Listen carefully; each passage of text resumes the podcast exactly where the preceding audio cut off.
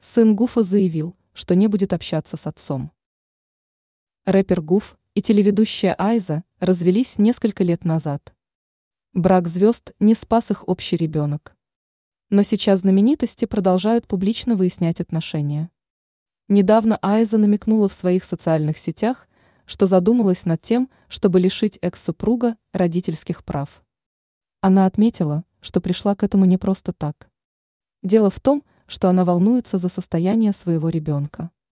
На днях в ее микроблоге появилась новая запись. Она опубликовала ответ своего старшего сына на вопрос о том, будет ли тот продолжать общаться со знаменитым отцом. 13-летний мальчик выразил сомнение. Также звездный наследник отметил, что уже давно не общался с родителем. Пару месяцев уже не общались. «Ну и вряд ли будем», — отметил Сэм. Айза же постаралась утешить сына.